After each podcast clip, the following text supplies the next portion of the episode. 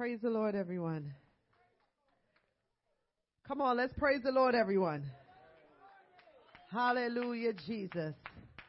We just want to give honor and praise unto the Most High. He's brought us here today. He brought us through the storm, right? Hallelujah. So we're just here this morning to lift up and magnify the name of the Lord. We're asking for those that are online during our prayer time. If you want to do it now, you can put an emoji. You can do something that will assist us in helping to pray for you. Because in this day and this hour, there is prayer that is needed more than ever. And don't forget to pray for the, the people that were um, affected by the storm. Because just watching the news, it was just, it's crazy. So I just want to give God thanks this morning for everything that He's done. Come on and stand with us. We're getting ready to praise it. We're getting ready to worship. We're getting ready to lift up the name of the Lord.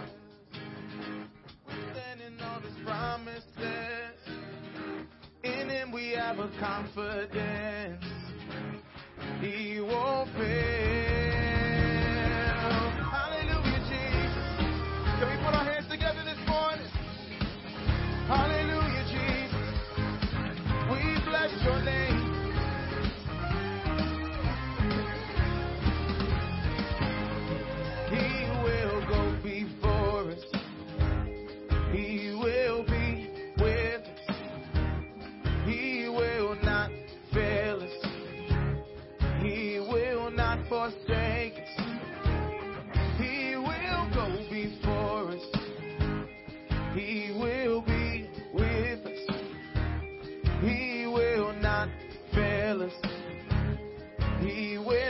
Forsake us.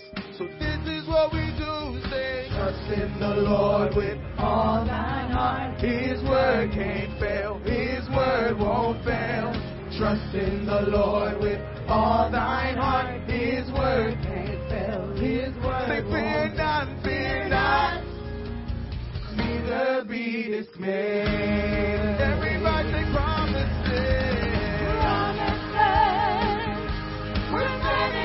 Promises. In Him we have a confidence. He won't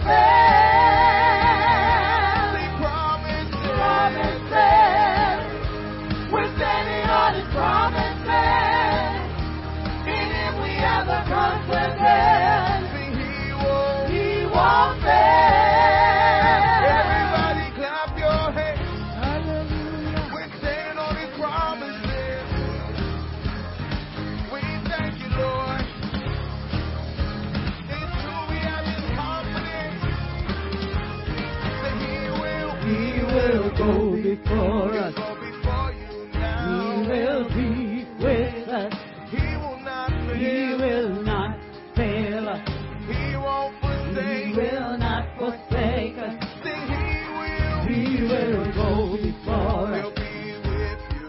He will be with us. He will not. He will not fail He us. will not. He will not forsake us. So this is what we'll do.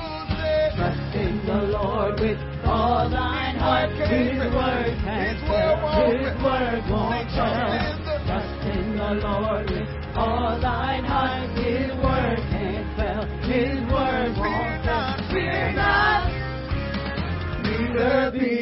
be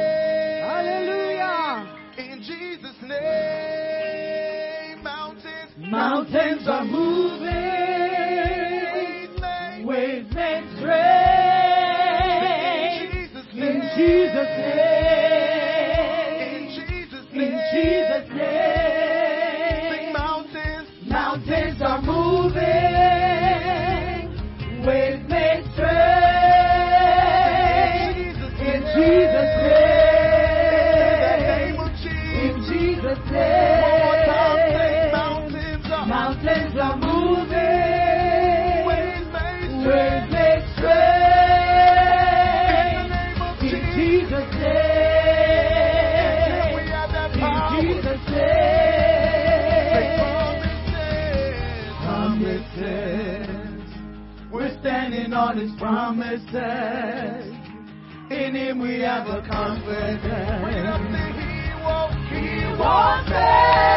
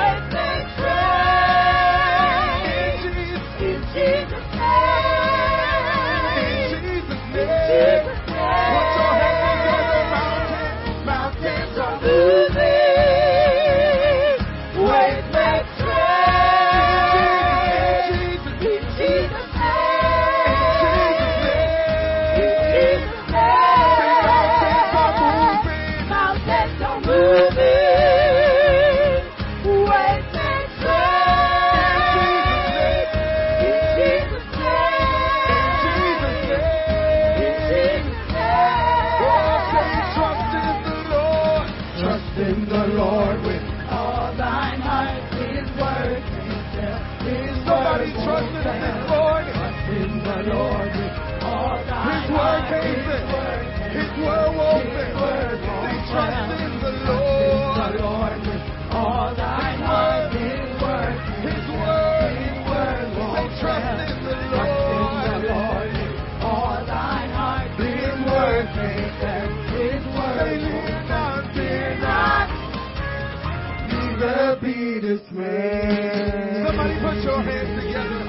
Come on, everyone, continue to worship the Lord. Oh, magnify the Lord with me. Let us exalt his name together. I sought the Lord and he heard me and delivered me from all my troubles. Come on and shout hallelujah in the house today. Man, I feel like we're, like we're experiencing revival in this place. We're experiencing like a conference. Come on, shout hallelujah. I feel God's presence in here. It's a, an atmosphere that God is ready to move. And if we're ready, God will yet pour out His Spirit upon all of us. And that we will prophesy and we will become visionaries and we shall see dreams and we shall see fulfillment of God's word because we're standing on the promises of Christ. They used to sing a song, standing on the promises of Christ my King. Through eternal ages, let his praises sing. Glory in the highest, I will shout and sing, standing on the promises of God. Somebody shout hallelujah. That's an old school song, right? well, God has been faithful and we're standing on God's word. We have heard testimonies of healing. We are seeing God manifest like never before for our church. God is doing, we have reports, we have uh, praise reports, we have things happening. So we're just not here existing. We are living life. The life of Christ in us, working and flowing and functioning. We're believing God for your healing. We're going to ask those who are here to stand and we're going to pray our prayer of faith, believing God. Specifically, we're going to reach out and touch, if you can remember this person, her name is Sister Julie Pellington. Please remember her in your prayers. And those who are watching, connect with us. And you've been being fulfilling what you've been required, putting your comments of your prayer requests. And those who are here, we're going to lift our hands and we're going to believe God today that God will touch us in the service in a unique way and continue to anoint our praise team. Oh God, Brother Minister Scarlett, as he ministers, and, and we pray for our pastor to minister the word of God with power. Father, in the name of Jesus, you have done it before. We thank you again for bringing us here this another time, this Sunday. And we believe that God, you're going to continue to fulfill it again. As the prophet asks, Lord God, will you God wet the dew another time? And God, we to believe that God, the God that will answer by fire, let him be God. God, we're praying for healing for Sister Pellington. Lord God, wherever she is, Lord God, touch her right now. From the crown of her head to the soles of her feet. Oh God, oh God, relieve any such trauma, any such thing that is yet causing her, Lord God, to lose, Lord God, understanding of who she is. But God, you will restore her. You will continue to fulfill her work. God, you love her. God, your hand is upon her. That you know that she is loved by us, loved by your people, and loved by you most importantly. And those who are here, God, I don't know what the situation is, but I pray a special unique touch today from the crown of their head to the soles of their feet. Let us right now believe by faith that putting our hands together Let's continue to worship the Lord. Let's open our mouth, even though many of you may have a mask. Let it not muzzle your mouth. Let it be uh, ushering of a worship in here as we continue to worship God in Jesus' name. Hallelujah.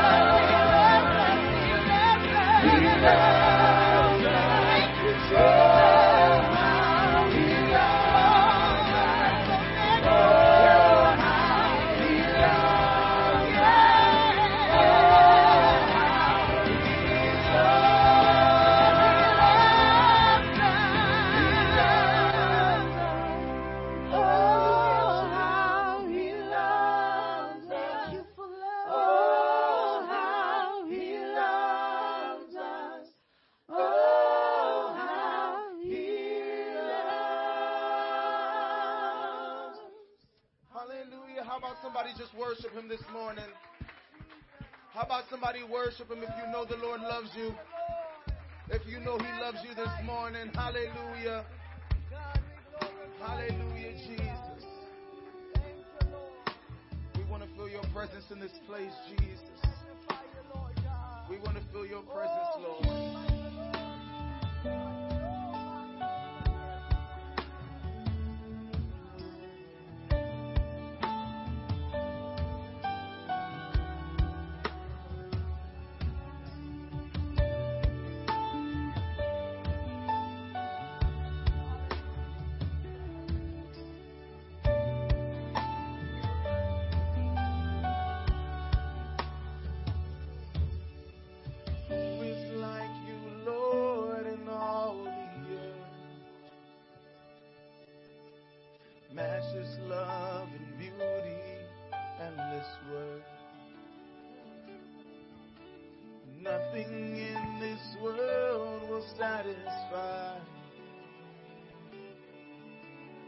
Jesus, you're the cup that won't run dry.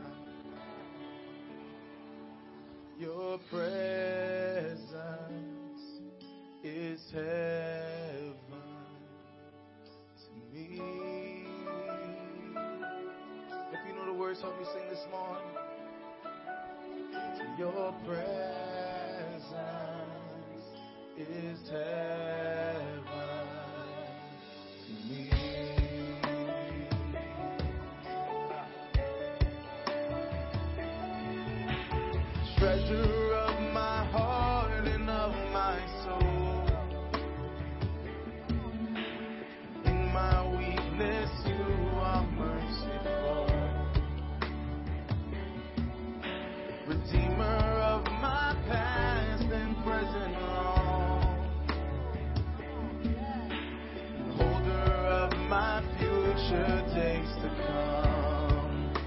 voice, sing your presence. Your presence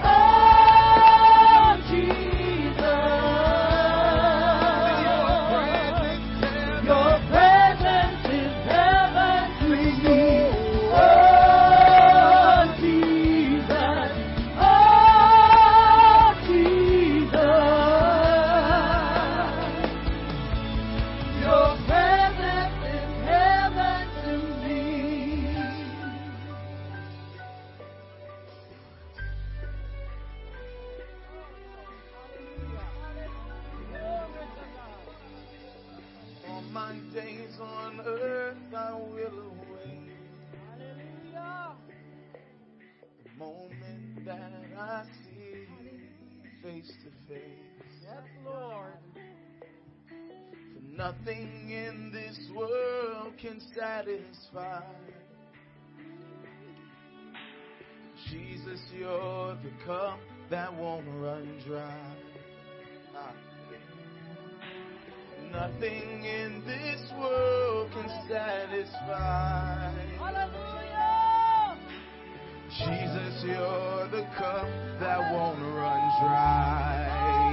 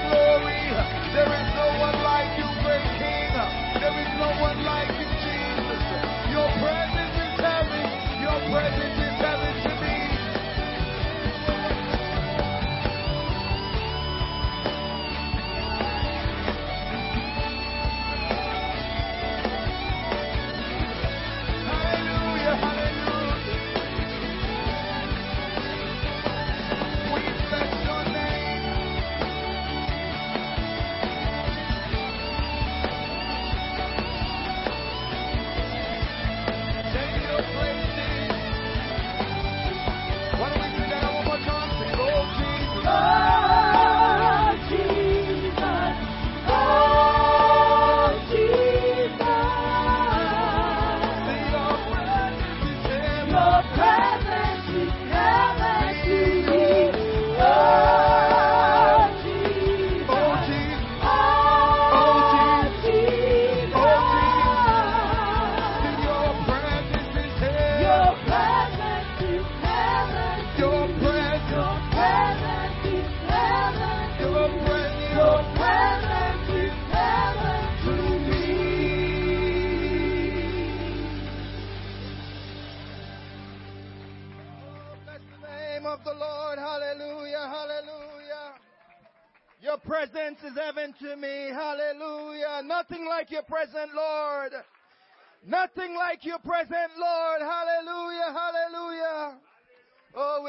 name this morning, oh God.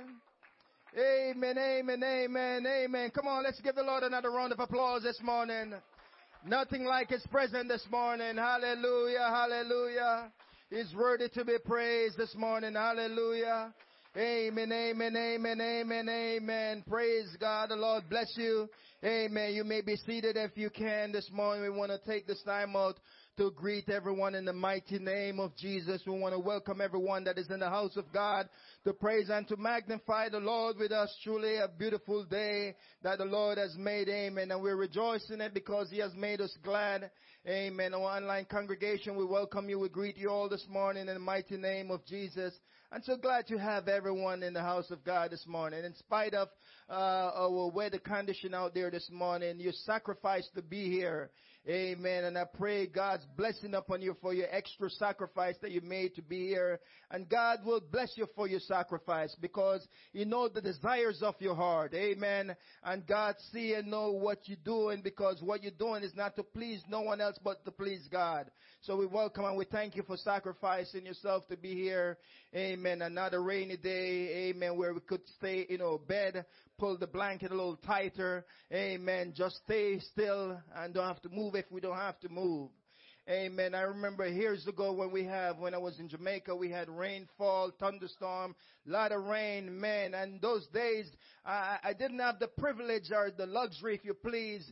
My, my, my roof, when the rainfall, I have to check to see if water is coming through somewhere in my roof. Amen. And I have to walk and get buckets or containers to catch the water as it falling through whatever roof that I had. I wasn't privileged, amen, to be in and where we are this morning, but God has brought us together for such a, such a time as this. And we're living in a time where sometimes we take things for granted and don't realize this because of the goodness of the Lord There is blessing for where we are to be in His presence where we can worship Him, where He make all things possible for us, where we don't have to worry about that anymore. Amen. We don't have to worry about, amen, that for some of us, don't have to worry about rain coming through our roof because we don't have the proper covering or the shelter over our head. But God has been so good to us and I'm so honor to be a part of God's kingdom and for what God is doing for us in such a time as this. So I commend you for sacrificing and for being here to worship God this morning. Amen. Truly a beautiful day. Amen. Couple of things I just want to kind of touch base with. Amen. Before we get ready to transition into our offering this morning. Um, I had sent out the the the, the um, schedule for most of us that were able that I reach out to to be part of our our spiritual journey. Pray that we have 5 a.m. and 5:30 a.m. Um, Monday through Friday. Amen. If you did not get a copy of the schedule, please let me know so that we can um, keep you up to date with what's going on as far as if you're on the schedule to, to speak to us, you only speak in between two to, to five minutes. So if you didn't get a copy of it, check your, your, your, if you're on the leadership group or on the spiritual journey, um, groups, those are the ones. But I think there was a general email sent out possibly to all the leaders. Amen. For, so make sure you check your device to see when you're scheduled to speak. Amen. To be on time for that. Amen. Don't forget we're still in our reach drive. If there's someone that want to be a part of the miracle, part of what God is doing for us in the hour that we're living. Amen. We, we just approximately $85,000 short of, of our, our settlement. In fact, you know, we're trying to close this month, Lord's willing. Amen. But we need your help. Amen. So if you have a little extra that you want to be able to bless us with, amen. We're shy of 85,000. So if you have a little extra and you want to be a blessing, you know, with what God is doing, God is working miracles. And um, I'm sure for some of you that are, that were in the 9 a.m. service here, someone testify about the miracle that God has been doing. So God is working miracle in spite of what's going on in the world today. In spite of the weather condition that's happening in, in Florida.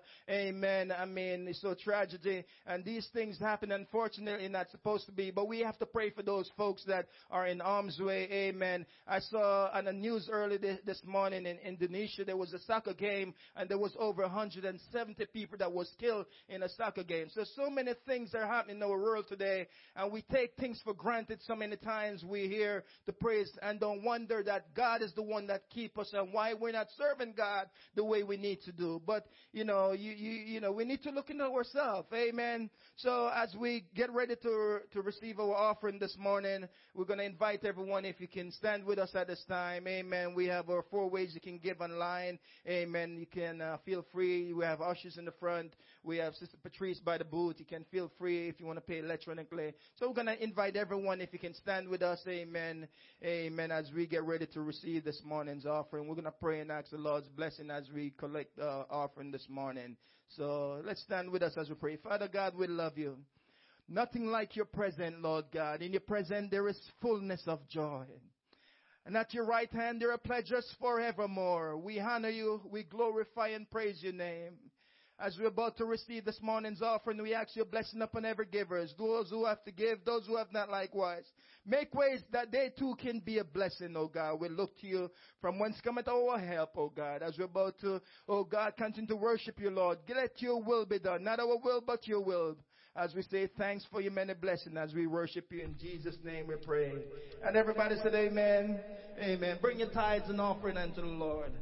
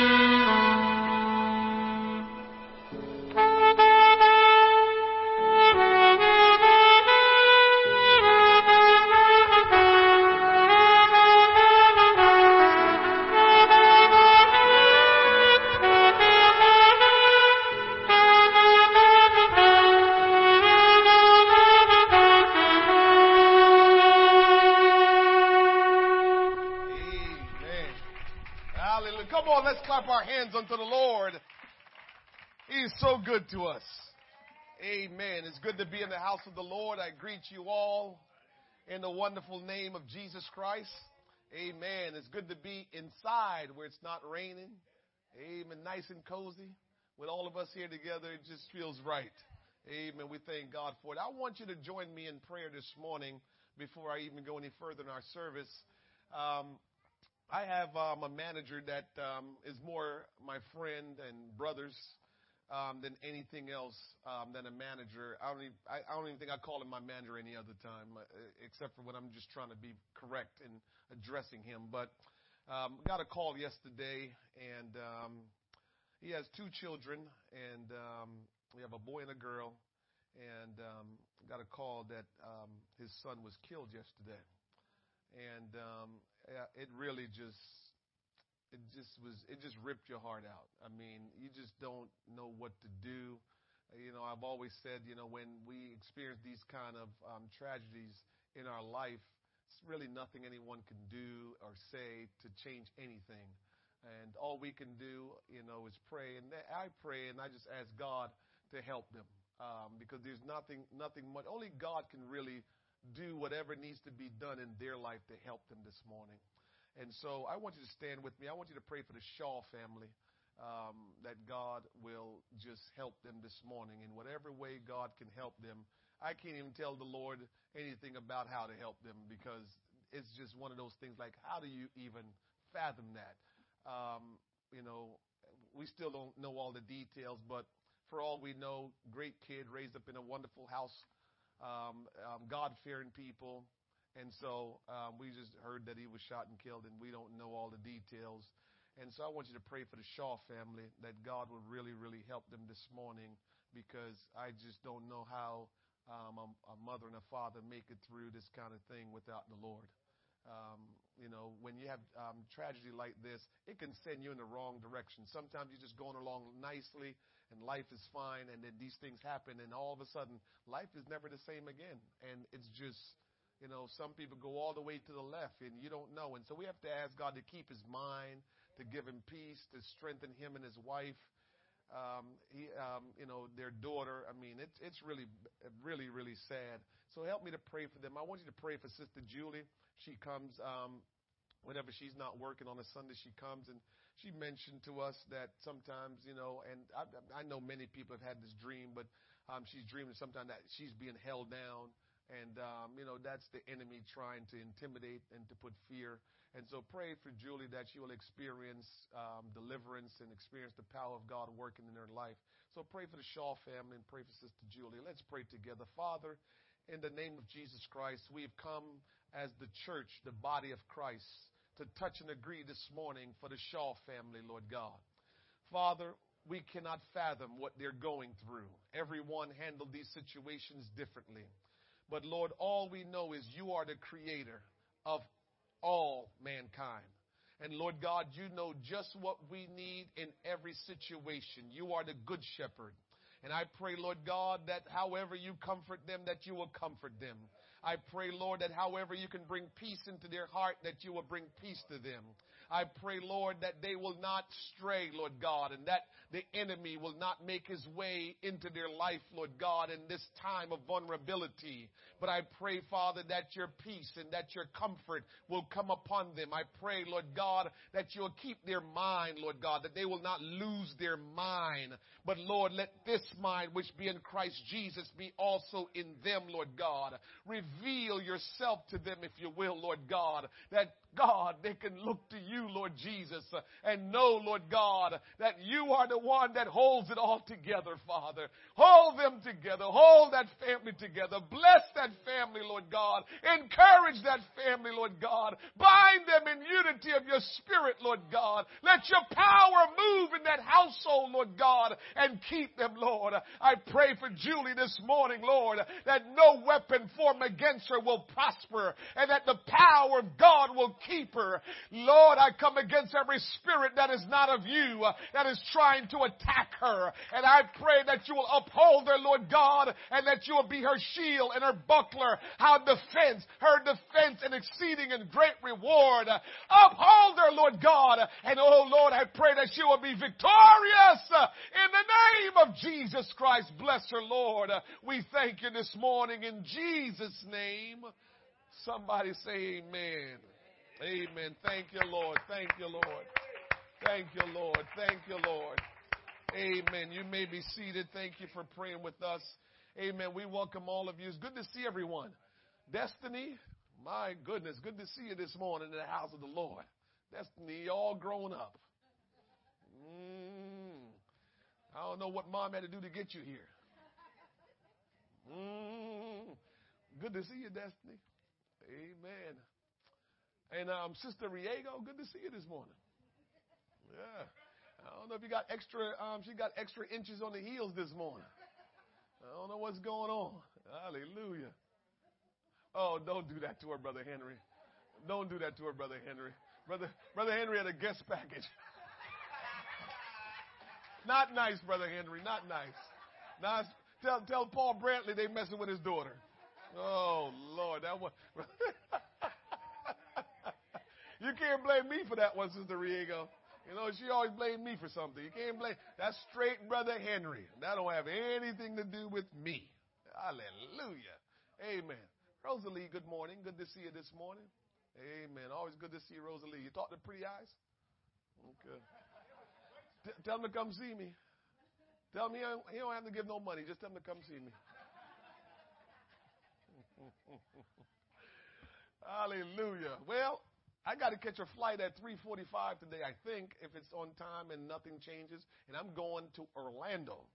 I'm going to Orlando for the United Pentecostal Church and the National General Conference. We have our annual general conference um, in different cities um, um, each year um, between the end of September, beginning of October, and um, Orlando is where um, our general conference will be. There are people down there and said, weather is beautiful. It's like Ian didn't pass through. they said, weather is beautiful. Everything is good where we're going to be. So look forward to general conference. I have to be there. First thing tomorrow, out the door. We have meetings going, and so it's um, it's always a good time, but it's a lot that goes on. Um, we just don't go and have church. There's a lot that goes on there. So pray for me, Amen, and Hopefully we um, won't get any issues. The Eagles have a game today, so I got to deal with that traffic a little bit. So we'll see what happens. Hallelujah. Um, I don't think I missed any. Oh, don't forget to sign up. We said that we are starting our connect groups in spring of 2023. And we're encouraging you if you would like to host a connect group. It doesn't have to be anything, you know, that has to just be you know, churchy, so to speak. Um, but connect groups are groups that are, are groups that's, that are established um, with things that we are familiar with doing and, and connecting together. That's why we call it connect group. So if, you know, for instance, if you like to bake and someone wants to start a, a, a, a baking connect group, then start a baking connect group and people that like to bake can get together and talk about baking and bake. And so, you know, just think about that. Um, if you'd like to um, uh, host a connect group. We have a sign up sheet over there. Please put your name and information down.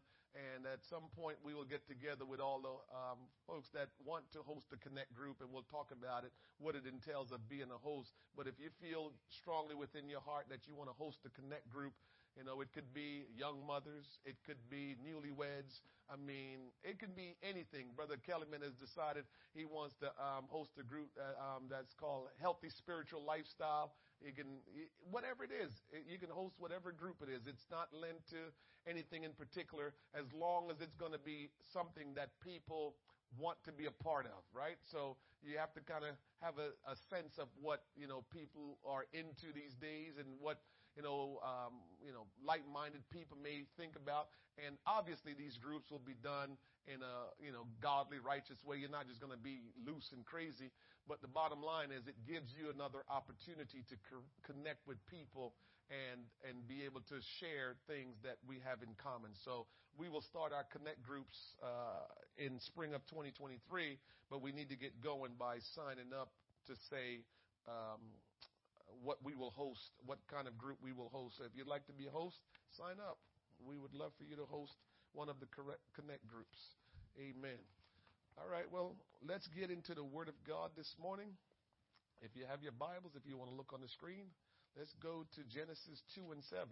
Genesis 2 and 7. If you will stand for the reading of the word, we'll read the first couple of scriptures today standing, and then the remainder of the scriptures that we read, we don't have to stand for those, but as our introduction scriptures, let's stand and read them together. If you can stand. If you cannot stand for a long time, that's okay. Amen. We're, cool with that. Sister Sharon, for those of you that don't know, Sister Sharon Monroe, Man, she ministered to us at our prayer breakfast yesterday morning. We have prayer breakfast every first Saturday morning of the month. And um, she just, anytime, you know, Sister Sharon, can I tell you this? Um, what makes us effective is being our best true self. Let's not try to be anything other than who God wants us to be. When you put on and you try to be anything else, you're not authentic and you can't impact people's life. She was so, so transparent and so just herself. Oh man, you know that's how God designed us. So don't don't get concerned about you know where you feel like you know you're not as strong. Don't worry about that. God will use the part of you that He wants to use to bless others. Just be who you are. That's all. Just be who you are, and God will use who you are to be a blessing to others. And she stood here yesterday. Nobody thought Sister Sharon is no minister, and she probably will say to me, "And Pastor, I'm not." And I hear you, but the way she came across yesterday and just articulating just just the, what the Scripture says to her, she wasn't even trying to tell you anything like she was a guru or anything. She was just expressing what the scripture said to her, but it ministered to us. And so we just had a wonderful time and we were really blessed by her just sharing and we went into prayer at our prayer breakfast yesterday morning and we just had a great time in prayer. And so Sister Sharon, thank you for just yielding to the, the Spirit of God because when you were approached to say, will you, you know, share a text of scripture with us, you could have said, well, I, I can't do that. And, and, you know, it's easy to just say, I can't do something and not realize that God wants to do something in your life because God has blessed all of us with talents and abilities for His glory. All we have to do is just be, we just need to yield and say, God, here I am, whatever you want to do. And don't worry about how you're going to look or not look. That's not for you to worry about. The Bible says Jesus made himself of no reputation. So let's not worry about our reputation. Just make sure our reputation is good with Him. And whatever other way it comes across to everyone else, then so be it. But let's just make sure our reputation is good with the Lord. Genesis chapter 2. Thank you, Sister Sharon, for blessing us yesterday. Genesis chapter 2, verse number 7. The Bible says, And the Lord God formed man of the dust of the ground and breathed into his nostril the breath of life. And man became a living soul. In Job chapter 2, verse number 4, the Bible says, and Satan answered the Lord and said, Skin for skin, yea, all that a man hath will he give for his life. You may be seated. I want to talk to you on this topic this morning. You only have one life to live. You only have one life to live. I mentioned this morning, and I want to mention to you uh, the greatest thing that you can ever do as a saint of God in a church is is live out the message that you hear preach every week. The best way you can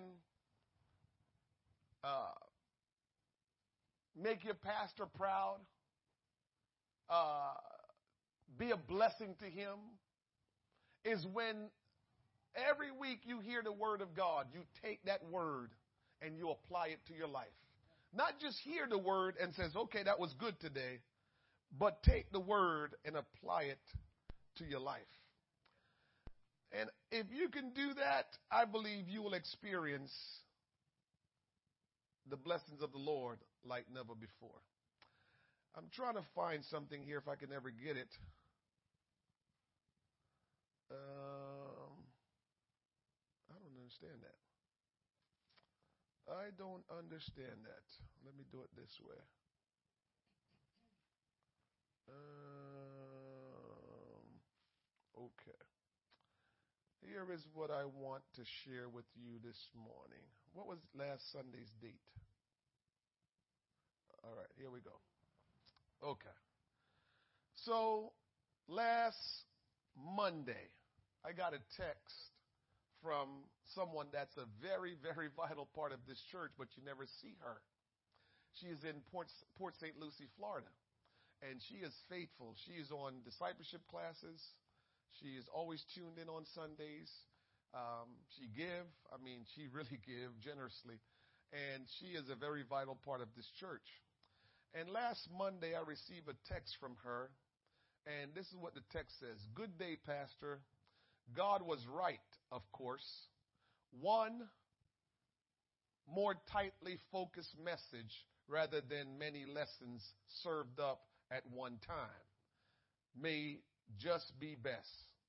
I may not know many stories of the Bible, but you can best believe I know about Job and the scriptures pertaining to what love is and what it is not.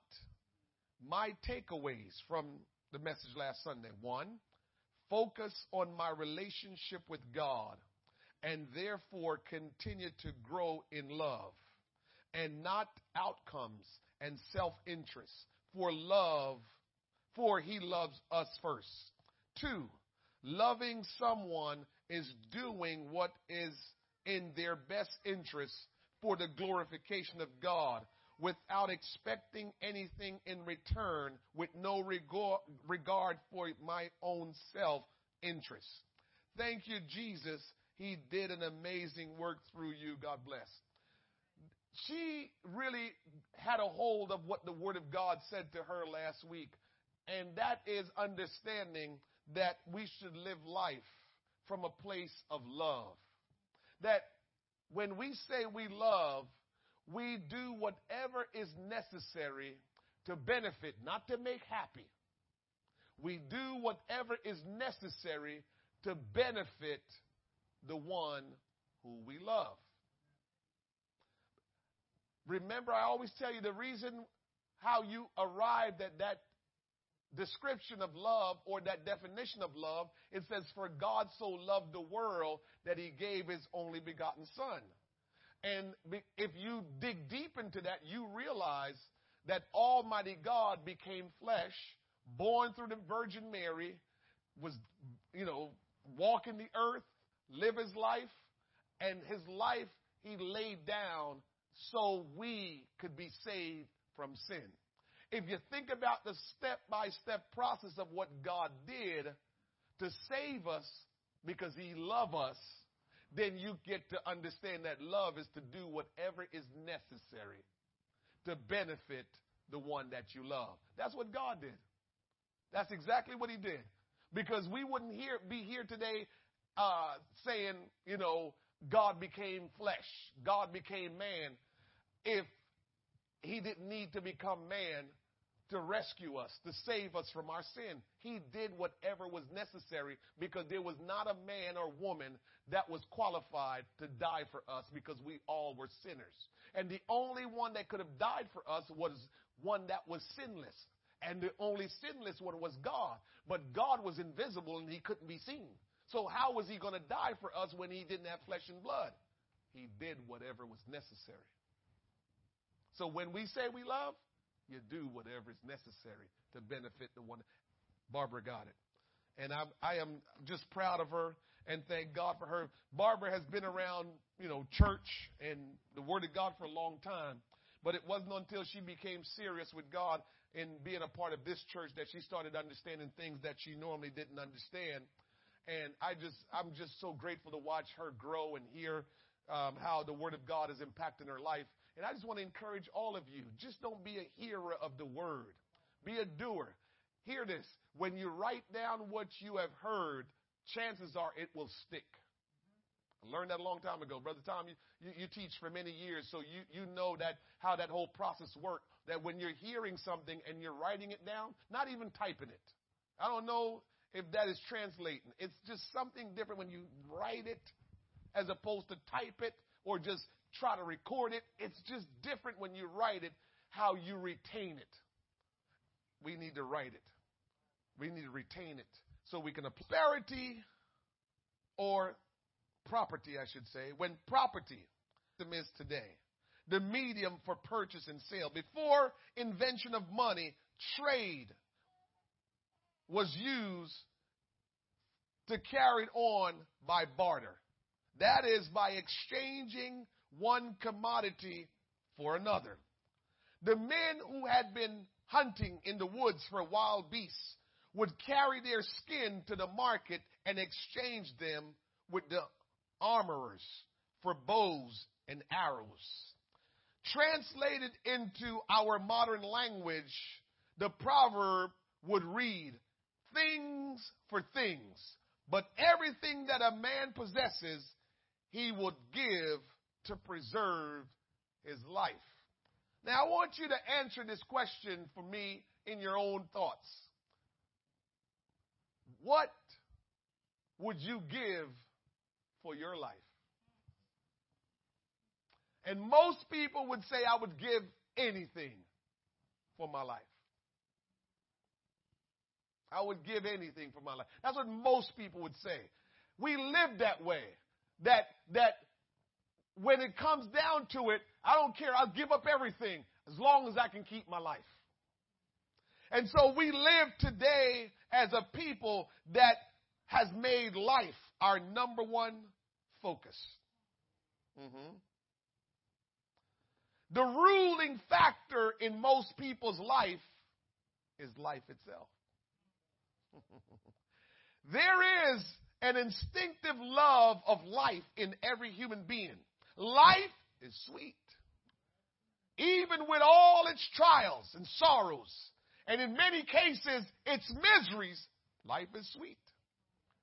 And we're clinging to it with all of our heart.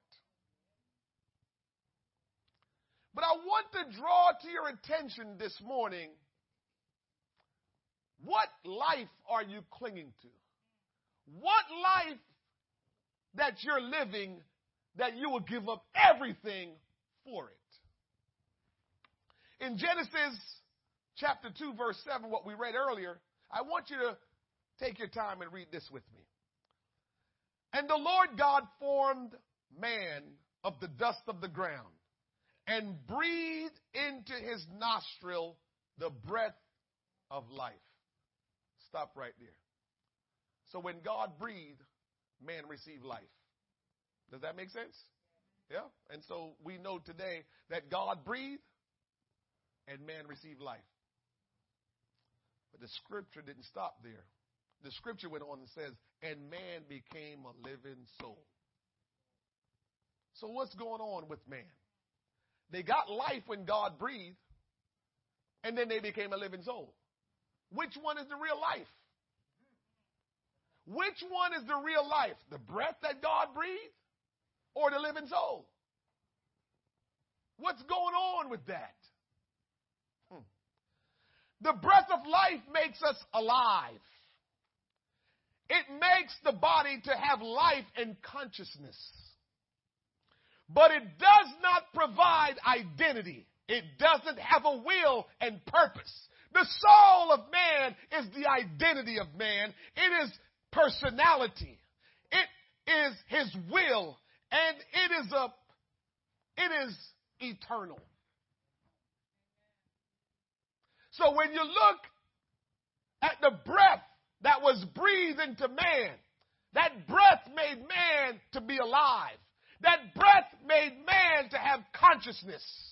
But that breath didn't give man an identity. When man became a living soul, that's where they received their identity because the Bible says we were created in the image.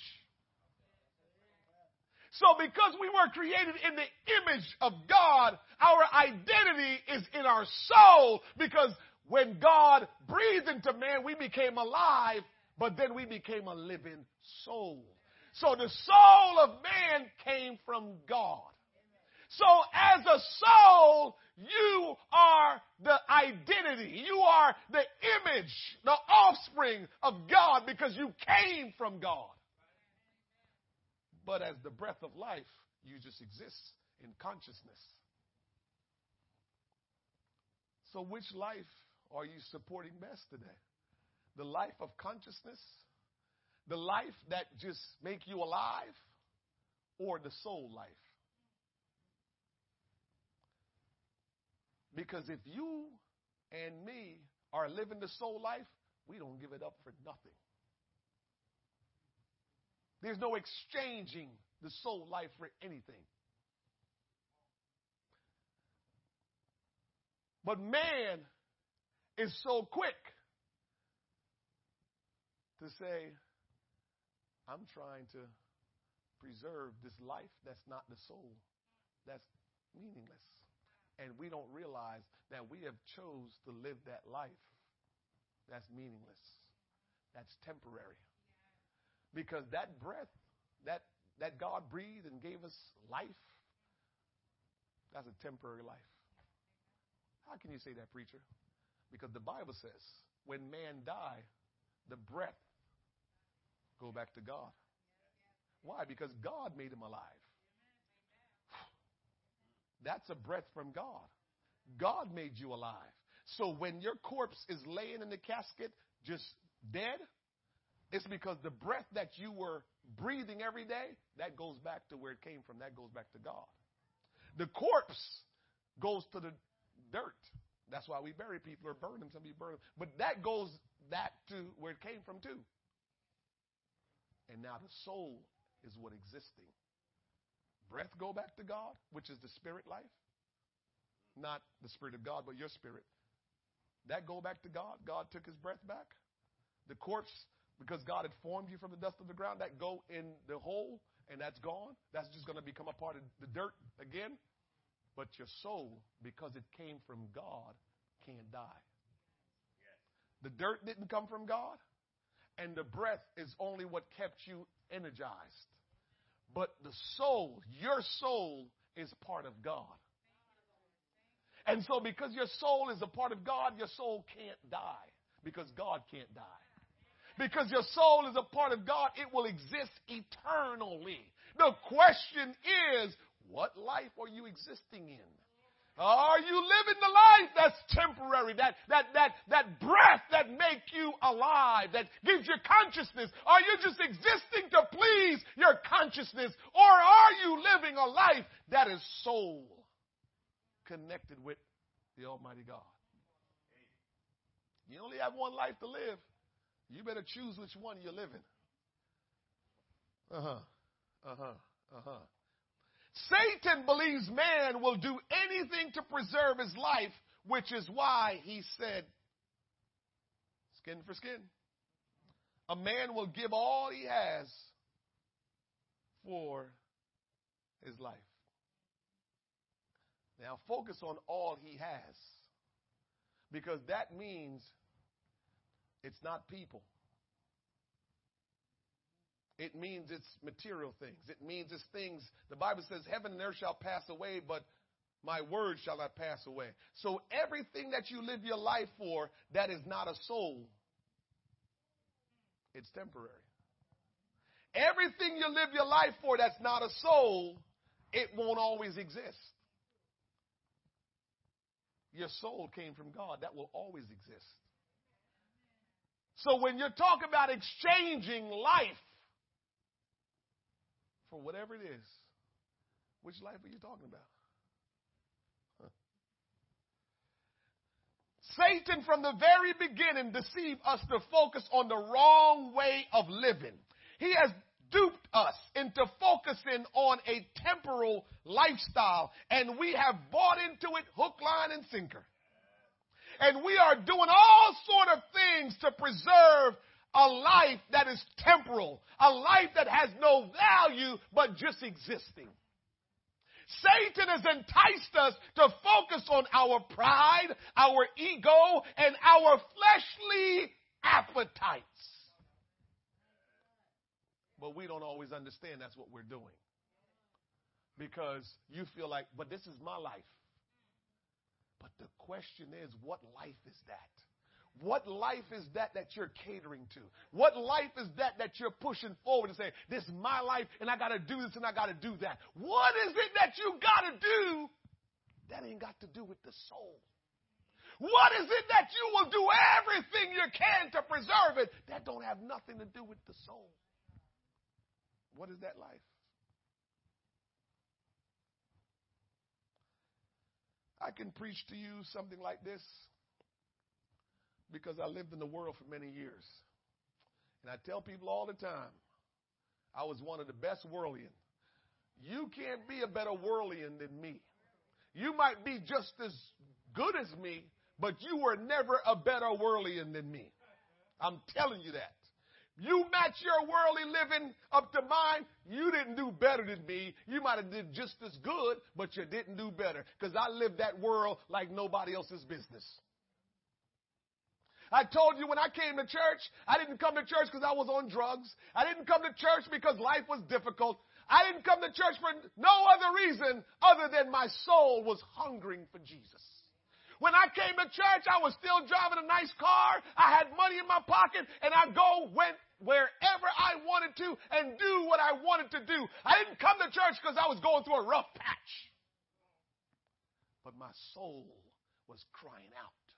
My soul was hungry. My soul was thirsty. I had plenty of girlfriends, but my soul says I'm lonely. I needed something more than what I was doing. I had the best life, I think. I went to all the, the, the best concerts and I did all the stuff that everybody in the world was dreaming to do. I remember I still have family member that's still trying to live the life that I was living. That's how bad I, that's how bad it was. And those things grieve me because I'm like, why are you guys not trying to live for Jesus now that I'm living for Jesus? But the life that I lived when I used to go back to Jamaica for a month at a time, because that's what happened. I wasn't saved. I would go back home for a month at a time, and you can't live no better life than that. When you leave here after a while, saving up all throughout the year, and you go home with a bag of money to go live up the life, can't live no better than that. You got everything at your fingertips. I lived that life, but my soul was still hungry my soul was thirsty. And no matter how much I thought life was great, and no matter how much life was good, and no matter how much I had, I still knew something is missing. So I'm here to tell you this morning, the life that you are preserving, the life that you are living, the life that you're doing everything to protect, you better ask yourself, what life is that? There are rich people this morning that are miserable.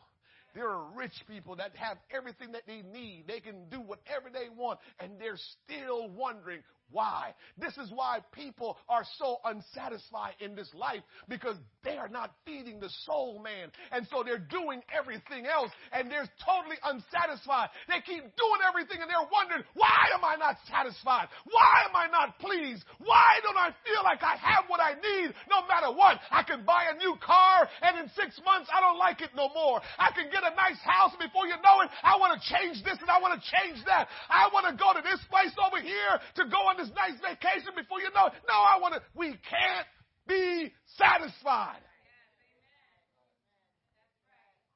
You can get your dream job and you're still not satisfied. You can make tons of money and you're still not satisfied. Because we don't realize we're living the wrong life. And as long as you're living that life that caters to your temporary you know, consciousness. Because that's the only way to, we call it the body life. If you're, as long as you're living that life, that, then you're always going to know something is missing. You can have a great relationship with your spouse, something is missing. Because man is never totally fulfilled and satisfied until the soul, the inner man, the soul of man, not until the soul of man begins to be taken care of, not until the soul of man is fed, not until the soul of man is comforted by its creator, not until that happens will you ever be at peace and satisfied. So the question is, what life are you living? The devil has got us to, from the very beginning, he tricked Eve. Can you imagine? Can you imagine that Adam and Eve had everything at their fingertips? And they made the, the devil talk them out of that. Can you imagine? They had everything and they let the devil talk them out of everything. He was the one that introduced this temporary way of living to us. He told Eve, Look at the tree. Eve gave up everything just for a moment of pleasure to eat that fruit. Because that's all it led to. She gave up all of what she had. Her soul was satisfied. And the devil came and talked her out of it. Devil not powerful, but he's real slick. He's slippery. He's slimy. He's deceptive. He's not powerful. He is just slick.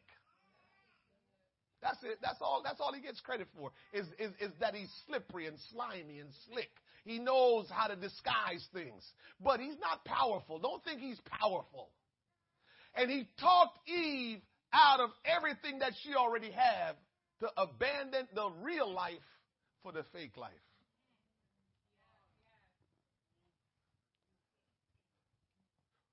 When scripture says, and God breathed the breath of life, it is referring to the body life, which is akin to the life of creatures and animals. Mm-hmm, mm-hmm. That's the life most of us focus on and cater to. How we dress it up, how we please it, how we project it, how we want people to perceive us. That's the life we cater. That's ego. How you want people to perceive you, that's ego. Mm-hmm. It's pride. How you want people to perceive you. I keep telling you, I read the Bible and it says Jesus made himself of no reputation. But we want a reputation in this world. I am content, church, that if I never get any reputation in this world, it's okay. I am content with that because the reputation of man can't get me to heaven. The reputation of man is not going to give me blessings. The reputation of man is only going to be able to produce man stuff. But when I get a reputation with Jesus, that's a whole different ball game. I want a reputation with Almighty God, not with this world. I don't need impress this world. I told you I lived for this world already. So it's not impressive. I'm, I'm going to be 54 years old in a few months, and, the, and this world to me is not impressive, and it doesn't have nothing else to offer. Remember, I told you I lived it at its highest height. It's not impressive. Nothing changes. It keeps going around and around the same way, and it doesn't offer you anything different. Nothing different. It, it's not getting you anywhere. Nothing changes. Nothing changes. The world is always going to be the world. The Bible says there's nothing new under the sun. It's not changing. The devil might spin it a different way and make it come at you a different way, but it's the same thing from the foundation of the world. He might spin it differently, but it's the same thing from the foundation of the world. Uh huh. Lust, greed, pride, deception. Mm-hmm. The Lord didn't give us a life to live like animals. You want me to prove this to you? We're killing one another and doing all sort of things to one another. And we're still trying to understand how can people do this thing? How can we hurt each other like this? How can we treat each other so bad? How can we just kill people cold blooded? Because we're living that body life, that less than life, that animalistic life. Go in the jungles and see what animals do to each other. That's the life we're living. We're not living the life of the soul. And because we're not living the life of the soul, we can treat life like it's no big deal. We can take another person's life like it's no big deal because we're not living the life of the soul. We're living that life that is not even real life. It's just breath. It's just making us alive. We need to live the life that's the soul that's within man, your identity, who you are as a person. That's the life that you ought to focus on, not the life that everybody is seeing that you're trying to project to everybody. What are you really living for? What is it that you're living for? What are you trying to accomplish? I heard a conversation yesterday at the barbershop that was pretty interesting, and it's going to probably make me change my preaching, and maybe hopefully it'll come out today in this preaching. This is what I heard them say. Okay, you can tell me all about what you're telling me. Then what? This is, they weren't talking about God. They were just talking about life that they know in this world. Because they know that everything that we talk about it's to lead us to someplace. And in their mind, they're saying, okay, what place? And they were so right because no matter what you talk about in this life, what are you trying to accomplish? What are you trying to accomplish? Even when we want to accomplish family life, what does the family life do for, for us? If we are not investing in people for their life to be better, what is our life really doing anyway? God invested in us. So we have the blueprint for how we need to live our life, which is to invest in the things of God. And the only thing that's worth investing in is a soul. That's the only thing that's worth investing in is a soul. I know we have technology and we have all these things that we like, but guess what? We were existing long before technology came about. We were doing just fine long before some of these inventions came about. So we can't fool ourselves to think that, oh, you know, we need to invest in science and we need to invest in this. Listen to me. I want us to invest in science. I want us to invest in technology. But what I can tell you is we did fine without some of these investment, invest, investing came about. We were fine. So the only thing that's worth investing in is people, the soul of a person. That's the only thing that's worth investing in. We can't be investing our life into things that don't matter. Because at some point in time, we're going to have to pay the piper. We're going to have to come before the Lord to decide for Him to judge how did we live the life that He gave us, the soul that He made us into. What did we do with that life? And we have the talents, the story of the talents that show us that He will come back and say, All right, talk to me now. What did you do with that? And, and it's never according to what you think. Remember that un- unprofitable servant is what he's called. Remember when the Lord asked him, what did you do? He says, Well, guess what? I didn't do anything with it. I knew you was kind of like a hard man, and I didn't do anything with it. And so my deal is to us is doing nothing is doing something. Doing nothing is doing something. And if you don't do anything with the life that God has given you, you're doing something by not doing nothing. God is not pleased. God is not pleased. So we have to realize that God is going to ask us, what did we do with the life? What are you trading your life for? What are you doing with your life? Genesis 25, verse 29. I love this story here in this text. It is really eye opening. It says in verse 29 in chapter 25, and Jacob sowed pottage, and Esau came from the field, and he was faint. And Esau said to Jacob, Feed me, I pray thee, with that same red pottage, for I am faint. Therefore was his name called Edom. And Jacob said, Watch this, sell me this day thy birthright. Let me tell you what was going on. Now, I'm not telling you Jacob was right, but start thinking about this. Jacob looked at Esau's life and he realized that through Esau's life, we like to get mad when people kind of treat us a certain way, but we tell people how to treat us. All right, nobody don't want to say amen to that. Sister Jasmine, we tell people how to treat us. So this is what happened in this text.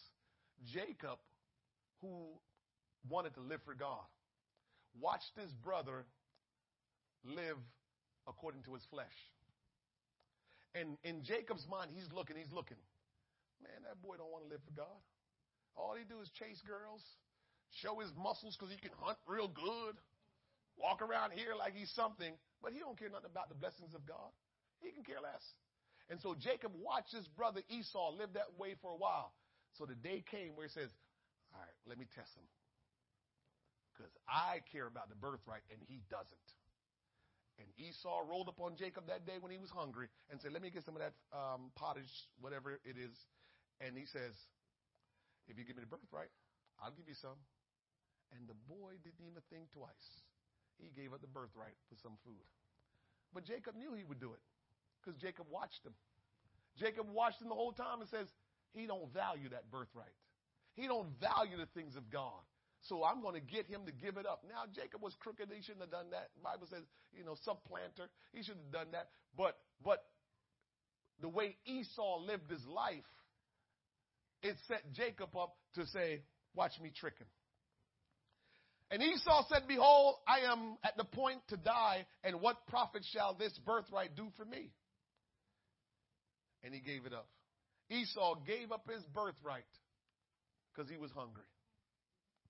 If somebody catch you in the right spot, will you give up what you got to give up just for that temporary satisfaction? The Bible says in Hebrews chapter 11 verse 24, by faith Moses when he was come to years refused to be called the son of Pharaoh's daughter, choosing rather to suffer affliction with the people of God than to enjoy the pleasures of sin for a season.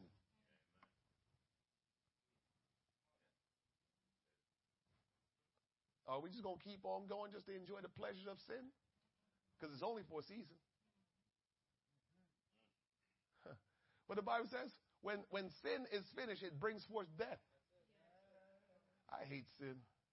Because cause it gets you, man. We all have sin, right? Who, who didn't sin? who didn't sin? Let me say it that way.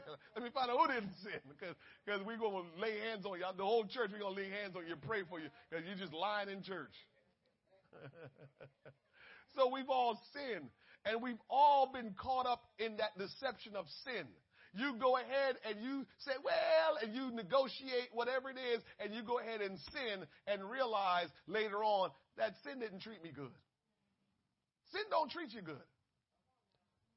But sin be trying to get you to do it. Moses learned, I would rather suffer affliction with the people of God and live for God than to enjoy the pleasures of life being in these fancy mansions and having everything at my fingertip. That's what Moses chose to do. But guess what? He was making a soul life decision. That's what he made. He made a soul life decision as opposed to that body life decision. Moses showed us something. What kind of decision are we making? How are we living? To please the flesh or to make sure we take care of the soul. Esau was catering to the body life. He placed a higher priority on the body life than he did the soul life. That's how he was living. Again, I ask us, what are we placing our highest priority on? To please you or to take care of your soul that's in you? Hmm. Many of us are doing the very same thing like Esau did. We have placed a higher priority on the body life than the soul life. The body life is but a passing transient thing. It is satisfied by passing transient things, temporary things. The soul life is divine, immortal. The soul life is akin to Almighty God and can only be satisfied by the Lord Jesus Christ Himself. This is why man cannot be saved without the Spirit of God dwelling in you. How can you say that, preacher? That's a big old bold statement. All right, I'll tell you this. Well, the Bible says if you have not the Spirit of Christ, you are none of His. So that's, but I'm not preaching that. I'm trying to tell you how your soul gets taken care of. And so in Romans chapter 14, verse 17, what does the Bible says? For the kingdom of God is not meat or drink, but righteousness and peace and joy. And how do you get all that? In the Holy Ghost. The Holy Ghost is what ministers to your soul. The Holy Ghost is what feeds your soul. The Holy Ghost is what takes care of your soul. We need the Holy Ghost moving and working in our life more than we have allowed the Holy Ghost to move and work in our life. The Holy Ghost is what ministers to your soul. The Holy Ghost is what comforts your soul. The Holy Ghost is what blesses your soul. The Holy Ghost is what keeps your soul. But if we continue to focus on the flesh, the outward man, the consciousness of man, we neglect to take care of our soul. And if we neglect to take care of our soul, it will not spend eternity where it should be. Everything is sustained by what it come out of. Whatever you come out of, that's the source of your sustenance. It's how you get sustained. I've made the, the, the, the, example this morning that water is where the fishes come from. If you take them out of water, they can't live very long. If you take the tree out of the dirt, it can't live very long.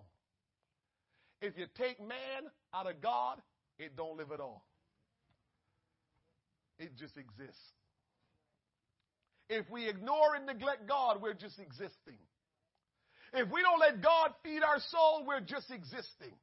And at some point in time, our soul will not even be able to be saved because all we did was take care of the pleasures, the, the, the, the, consciousness, the life that is temporary, that's fleeting. We took care of that life and neglected the soul that is within us.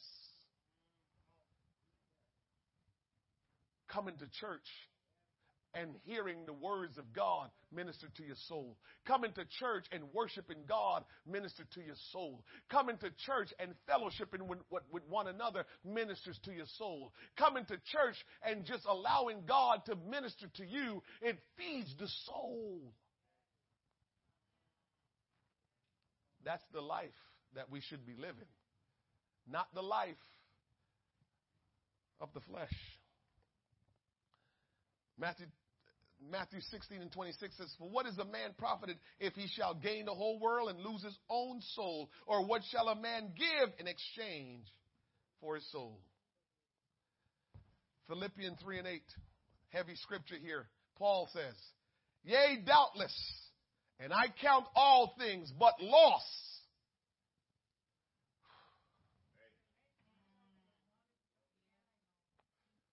Do we really understand this? I count all things but loss for the excellency of the knowledge of Christ Jesus my Lord, for whom I have suffered the loss of all things and do count them but dung, that I may win Christ. What are we running after? What are we seeking after? What do we think is going to do good for us? Because what we need in life, only God can provide it. Only God can provide it. Only God can minister to our soul, and that's who we need in our life. When we focus on our soul, everything else will be in its right place. But if we don't focus on our soul, then everything is out of order in our life. Can I tell you a secret? This is a heavy secret. But I'm telling you anyhow.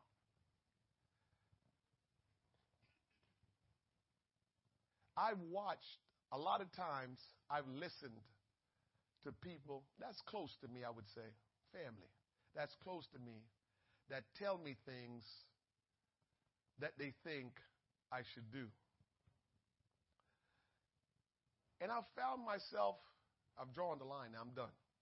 I've found myself try to do things that family members tell me I should do that are not living for God. And every time I do that, it never works. It's almost like God slapped me upside the head and says, You know better. But because I like to get along with people and I try to give everybody an opportunity to, you know, interact. But what I've come to discover, church, this is not, I'm not trying to be offensive, but what I've come to discover is you keep doing stuff. If you do stuff of this world, you will see that it really doesn't get you anywhere. It doesn't profit you anything. And if you are one that does the things of God all the time, and one day you just decide, well, let me try this, you're going to see that it will never work. I've watched people tell me you should do this and you should do that, and and and it might be different for all of us. Why I know it's different for me is when God has you in a path that He's taken you, and you're supposed to be going, everything is what everything you need is on that path. You don't have to come off of it. And what happens sometimes is if you talk to other people and they start to tell you this and tell you that, guess what? You try it just to be nice or just out of conversation's sake, but you'll realize it's not going to get me anywhere. As a matter of fact, it just messed up my whole flow. Maybe that's the best word for me to say. When I listen to other people that's not saved, that's trying to give me advice, it messes up my whole flow. I've seen it. And so now I listen to people and they talk to me, and I, I'm just polite to say, okay, but I'm not touching it. And some of it that they're telling me, it makes sense. But I just know this mind has been transformed. This mind doesn't work the way an unsaved person mind work. And so I'm flowing this way, and I can't go into doing what them, what, what, and it might make sense. Listen, you ready for this? What they may do that's not living for God, it might work for them. That's why they're telling me. But it don't work for me because I'm not them. I'm living for God. And so what we don't understand is when you commit to living not for God, the devil make it work. The devil make it work. When you are living for God and you go do something that's not good, God steps in and says, What are you doing? That's what happens. And so when I decide, again, it might not be anything bad. I'm listening to somebody, yeah, yeah, yeah, let me try that. It just don't work. Because God already gave me my assignment and my direction and where I need to go, what I need to do, and I just need to follow that and don't come off track. All right, let me finish up here. Most of us are focused on the body life that we neglect the soul life. Don't bargain with your soul.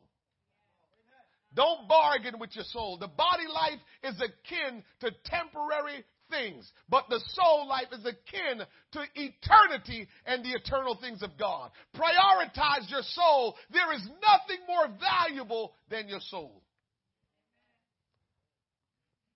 Now, let me finish by telling you this. The devil was the one that said man will do whatever it takes to preserve his soul. The devil has got us so trapped that we're doing whatever it takes to preserve that life that doesn't even really matter. Because that's really what he's talking about. He's not talking about the soul of man. He's talking about the life that he introduced to man. And so watch this. Watch this. This is interesting. The devil is telling us do what it takes to preserve your soul. But Jesus says in Matthew 20, 28, even as the Son of Man came not to be ministered unto, but to minister and to give his life a ransom for many. The devil is telling us defend your life at all costs, preserve your life at all costs. Ooh, ooh. Ooh. Ooh. Ooh. So the, the devil is telling you to preserve your life at all costs for the life he's trying to get you to live. Ooh. So the devil is trying to get you to preserve your life at all costs because he wants to keep on ruining your life. He wants to keep on getting you to be his agent. And so he wants you to defend and protect that life that is worth nothing. He's trying to get you to always protect it and defend it because he wants you to be his agent. And so he tells you, do whatever it takes The devil would never tell you to take care of your soul life. So you know it's the life that is just invaluable and that it, it's worth nothing. That's the life that he's focused on and trying to get you and me to preserve that. Jesus said he laid down his life.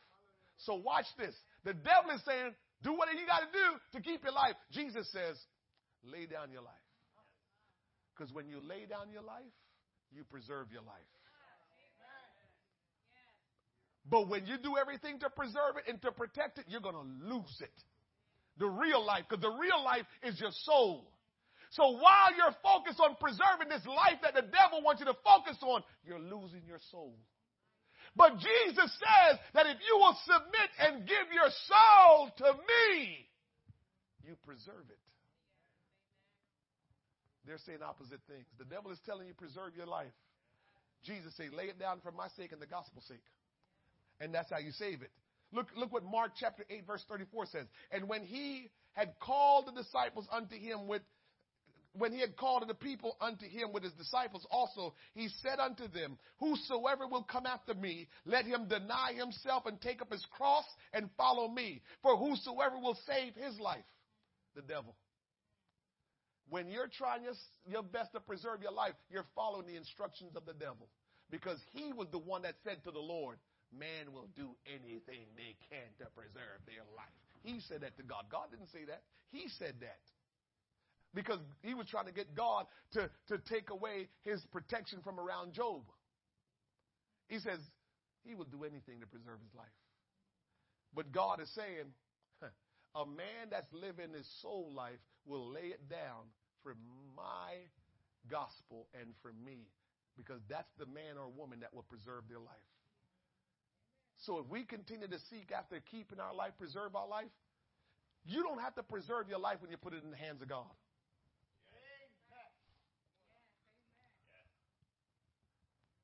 The Bible says that my sheep are in my hands and no man can pluck them out. When you put yourself in the hands of God, nobody can take you out of it. Nobody can take you out of the hands of God. So why are you trying to fight to preserve your life? That cunning, deceitful, slimy bugger that's what he's trying to do to get you to think that you need to preserve, you need to fight for your life. You need to make sure. For what? If I put my life in the hands of God, what I got to fight for it for? The Lord says, I will fight your battles. So why am I trying to fight and trying to make my way and do all of this stuff to preserve my life? Because the devil's telling me in my ears, you need to preserve your life, buddy. I don't need to preserve it. I need to put it in the hands of God. I need to submit my life to God and say, Here you are, Lord, here I am. That's what I need to do. That's me giving up all of this stuff that the devil tell me I need to not give up. When we put our hands in the hand of God, put our life in the hands of God, God will protect us. God will keep us. But as long as you're living your life the way the devil wants you to live it, you're going to do everything that you can to preserve it. You're going to do everything that you can to fight to make sure you get what you want. Ain't nobody going to do anything. I'm going to enjoy my life. Go ahead, and enjoy it. Go ahead, and enjoy it. Moses says, I'm not enjoying that life. I want the real life. I want to live the soul life. I want to live the life that will preserve me for all eternity in the presence of Almighty God. I want to live that life that my soul will go back to its creator and be in the presence of his. I want to live that life that keep that helps me to maintain my integrity and who I am, my identity as a Christian man, a Christian woman. That's the life that I want to live because that's the life that live eternally in the presence of God. Any other life that we're trying to preserve and live, it does not live in all eternity. It lives away from God.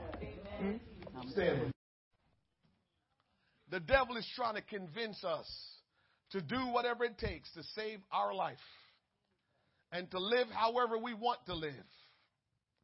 And so many of us are doing it. But Jesus says, if you will lose your life for my sake and for the sake of the gospel, you will save your life. I don't have to fight No battles. I don't have to go through hoops and do all of this stuff to save my life. I'm going to save my life by laying it down for the Lord, by living for the Lord. That's how I'm going to save my life. Jesus, we thank you today for your word. We humble ourselves before you today, Lord Jesus. And we ask, oh God, that you will lead us in a way that we need to go, Lord God. We ask, Almighty God, that you'll uphold us and keep us. We thank you for revealing to us, Lord God, the deception of the devil. We thank you, Lord Jesus, for showing us the life that we ought to be living as opposed to the life that the adversary is trying to get us to live. I pray today that the words that were spoken into this atmosphere in the hearing of your people will not just, oh God, go in one ear and come out the next. But I pray that the word will reside in our heart and take root and grow and produce good fruit. I pray that if somebody is here in the house of the Lord today that has never submitted to that soul life by repenting of their sins, by being baptized in Jesus' name, by being filled with the gift of the Holy Ghost. I pray if there's somebody in this house today that have not yet entered into that soul life and live it, Lord God, taking on their true identity and going forward in you, I pray that you will help them today to realize that this is their opportunity. That this is their opportunity to live that life that is pleasing, that life that, that, that shows who they truly are, that life of personality and identity. I pray today, Father, that somebody will make a commitment to live for you. Somebody will surrender to you, Lord God, their life and let you reign and rule and let you have the preeminence and let you, Lord God, direct them that they will not allow the adversary, the enemy, to deceive them, to work them over, Lord God, to dupe them, but God, that they will stick to you and trust in you. Father, have your way today. Jesus.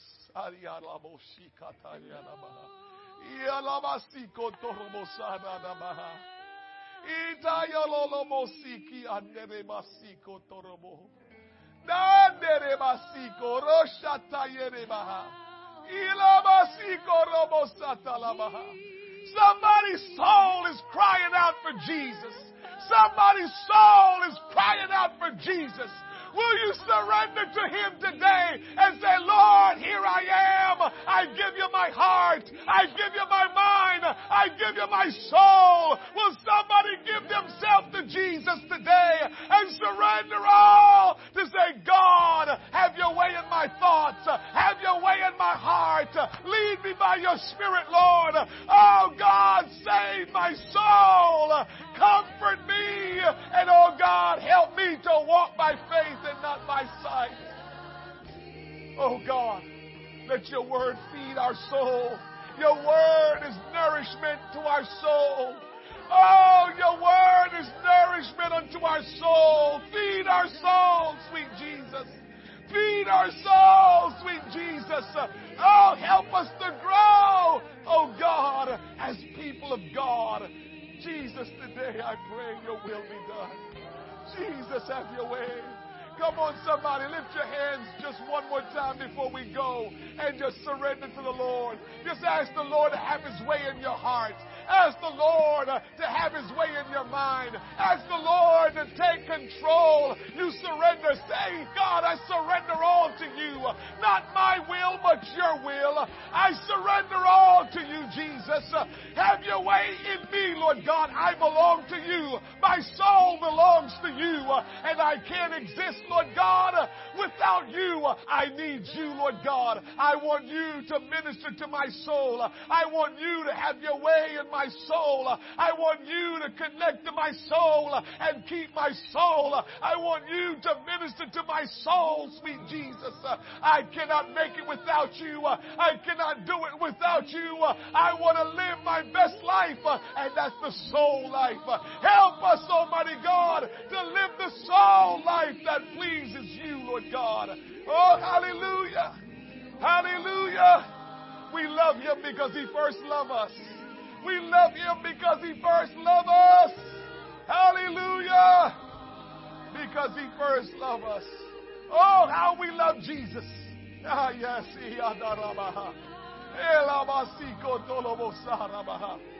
Oh, hallelujah. Because he first loved me. Because he first loved me. Because he first loved me. Oh, God, bless her, Lord Jesus. Ah, Bless her, Lord God. Let your will be done in her life, Lord God. Oh, God, let your spirit, Lord Jesus, work in her heart, in her mind, Lord God. Comfort her soul. Bring peace into her soul. Oh God, touch her in a special way that your will be done in her life, Almighty God. In the name of Jesus Christ, your soul belongs to Jesus. He loves you. He loves you. He will take care of you. If you just yield to Him, He will take care of you. He will nurture you. He will keep you in the name of Jesus. In the name of Jesus. In the name of Jesus. Church, trust the Lord with your soul. Don't live the life that is fleeting, that is temporary, that has no value. Your soul is the only valuable thing that you have possession of. Everything else is fleeting, it's transient, it's escaping you. It won't last forever. Don't worry about it. It's not that serious, it's not that important. Live the life that God has given you, which is the soul that's within you. I love you. Have a wonderful rest of your day in Jesus' name. You the debt I owe. Broke my chains, freed my soul for the first time